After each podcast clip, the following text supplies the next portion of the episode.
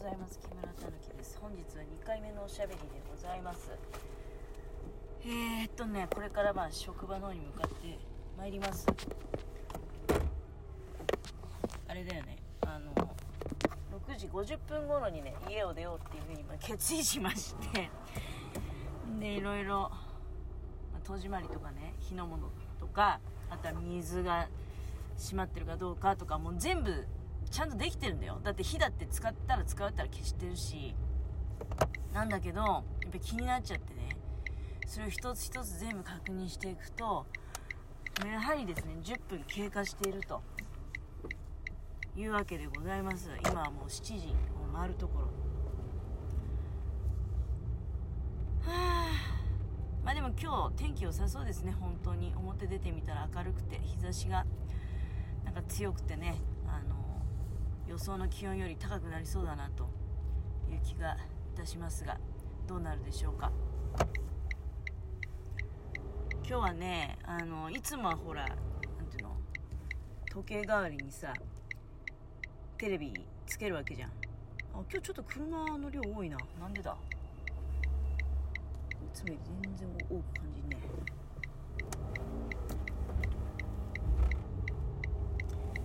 であのねテレ時計代わりにつけるんだけど今日はねもうつけなかったね。だって多分だけどまあどうせまた今日朝私もちょっとねほらおしゃべりしたけどそういうことやんでしょってしつこいよね。なんかうーん。だそういうところによくほらなんていうの意図的にね本当はみんなが知らなきゃいけないことを本当はね、なんだけど知らせたくないから目をそらすためにねわざとこうまあセンセーショナルな別の何かその話題をっていうようなこと聞くじゃない、うん、まあそんなことないっしょって思う思いたいけどでもそうなのかなって気もしてきちゃうよね。だから、うん、ほんとねテレビ見ないしで今日は本当時計代わりもまよく考えたら時計あるしなと思って。時計代わりにテレビつける必要なくないって。自分一人だとどうしても何かこうまあ人の声とかね聞きたいっていうのもあるんです。まあでも今日の朝はだからラジオトーク。そうだそうだ時計もあるしラジオトークだってあるじゃないかと思ってね。ラジオトークの聞かせていただいてね。うん。なんかテレビからどんどん離れていってるっていうことをさテレビ局の人ってうっすら気づいてるんだろうけど気づいてるんだろうけどやっぱりなんかあれなんだろうね、うん、いや大丈夫大丈夫みたいな。そんな感じなのかな？どうなんだろうね。うんでねそうそうそう。なんか嬉しいことがあったんですよそういえば。まあオクラがね、うん、全然芽が出ない芽が出ないってオクラってやっぱりそのどっちかっていうと暖かい地方のの作物らしくてで私でもバカだし学習しなくてねなんかせっかちっていうのはもう最大のもう敗因なのよ。敗因負けている原因。で3月頃に妙にあったかい時あったじゃない。でその時に種をまいまいてあ直植えじゃないですよ。でももちろん苗でやってたんだけど苗にしようと思ってやってたんだけどそれでも3月はもういかんせん早いのね。だけど3月のあの時の今年のねあったかさってちょっと異常なぐらいだったじゃないですか。でなんかそれが続くとね信じ込んでね信じ込んでっていうかまあ思い込んでで種をまいてたんだけど結局でまあみんな芽は出たんですよ。あったかいもんだから。みんな芽は出たんだけど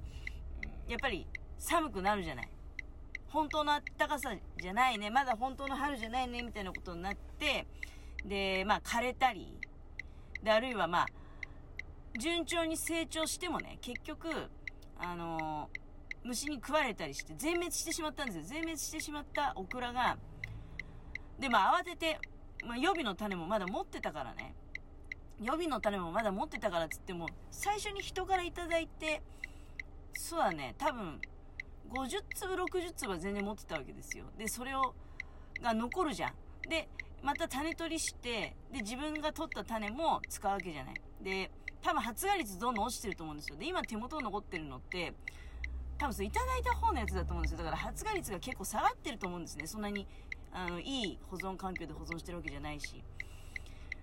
まあでもダメ元でね、もうこれ最悪苗買ってくるしかないなとか思いながら、でも苗を買ってまでオクラをやる意味があるのかとかいろいろこう考えながら、オクラの苗って結構高いので、で、まあ何しろダメ元でその、発芽率かどうかわかんないけど、で、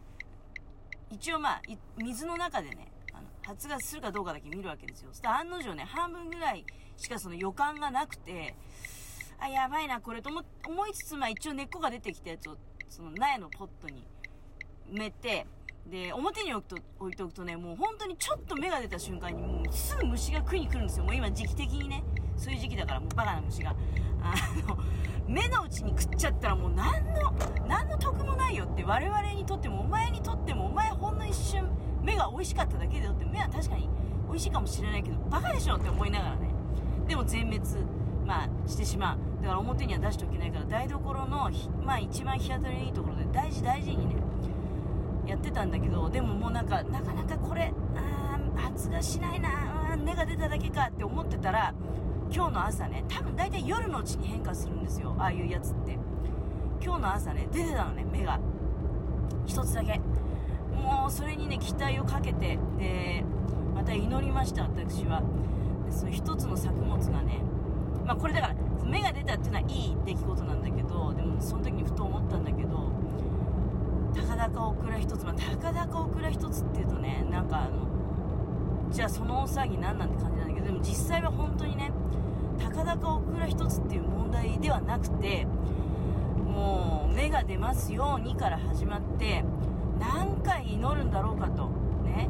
芽が出ますように、芽が出た後は無事に成長しますように、苗としてね、あの、育ちますように、双葉が出ますように、その後に本場が出ますように。今芽が出たっつっても本当だからあの鍵鍵状態なんですよ。まだ双葉も見えてないのね。だから双葉が出ますように本場が出ますように。そして少しでもね茎が太くなって立派になりますように。で最終的には花が咲きますように。実がつきますように。実がたくさんつきますように。で最後は種が取れますようにってね。でまた来年植えることができるようにってね、何回も何回もその一つの作物が変化するたびに祈るのよ。だからこれがさ、人間の子供だったら、もうどんだけね、その祈りの数、増えていくんだろうって。で、そう日々の生活の中にね、もうなんか知らないうちにやっぱり祈ってるんだよね、みんな。多分ね、あの、そういう言い方すると、なんかほら、なんていうの、宗教じみて嫌だとか、いろいろこう抵抗のある人もいるとは思うわけさ。私もそうよ、実際。祈りましょうとか言われたら嫌ですからね、人からね。あの、祈りましょうとか言われたら気持ち悪いなとか思ってしまうタイプなんで、なんだけど、まあ、ここは自分のおしゃべり、自分が自由にしゃべる場だから、まあ、あえてね、言わせていただきますけど。うーん、まあ、やっぱりね、あのみんなね、そうだと思うよ。私だって今日これから一日が始まる、まあ、まずはね無事に到着しますようにと事故もなく。で到着した後はまあ1時間1時間無事終わりますように。お昼ご飯美味しい美味しいお昼ご飯食べられますようにと。悪いこと起きませんように。でね夕方迎えて無事に帰れますように。そしてまた眠りにつきね明日を無事に迎えられますようにということを何回も何回もねなそれがなんかだから若い時は、まあ、そういう意思もなく当たり前にねあのもう黙って過ごしてればまあ黙って過ごしてればとかワイワイと騒いでいればねあの自然に時は過ぎ明日がまた来るんだと。なんかそういう本当にもうそうだね。自分勝手に希望を持ってねなんか当たり前のように明日が来ると思って過ごしていたんだけどいやここ23年は本当にその感覚なくなったよね。あの当たり前に同じ明日が来るっていうことはないんだよね。ないからないってことが分かったからなんかそのもう本当にね祈るっていう動作がなんか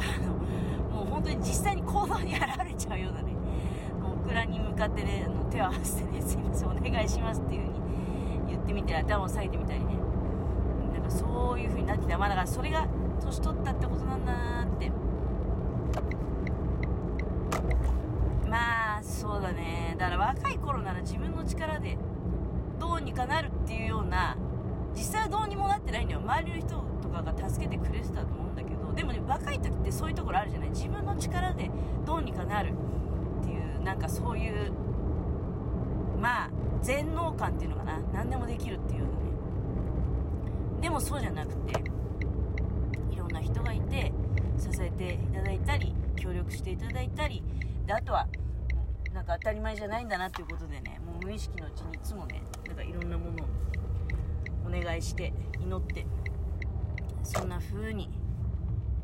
少しずつね時間が過ぎていってるんだなっていうことを感じております。今はとにかくだからその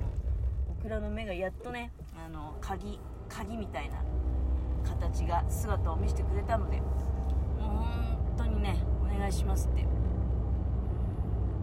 まあオクラの力を信じるっていうことと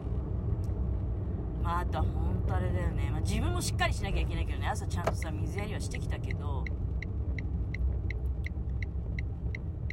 水やりはしてきたけど。水やりはしてきたけどってなんか水ちゃんと止めたかなとかまた変なことがね心配になっちゃうんだけど。まあまあ大丈夫でしょう。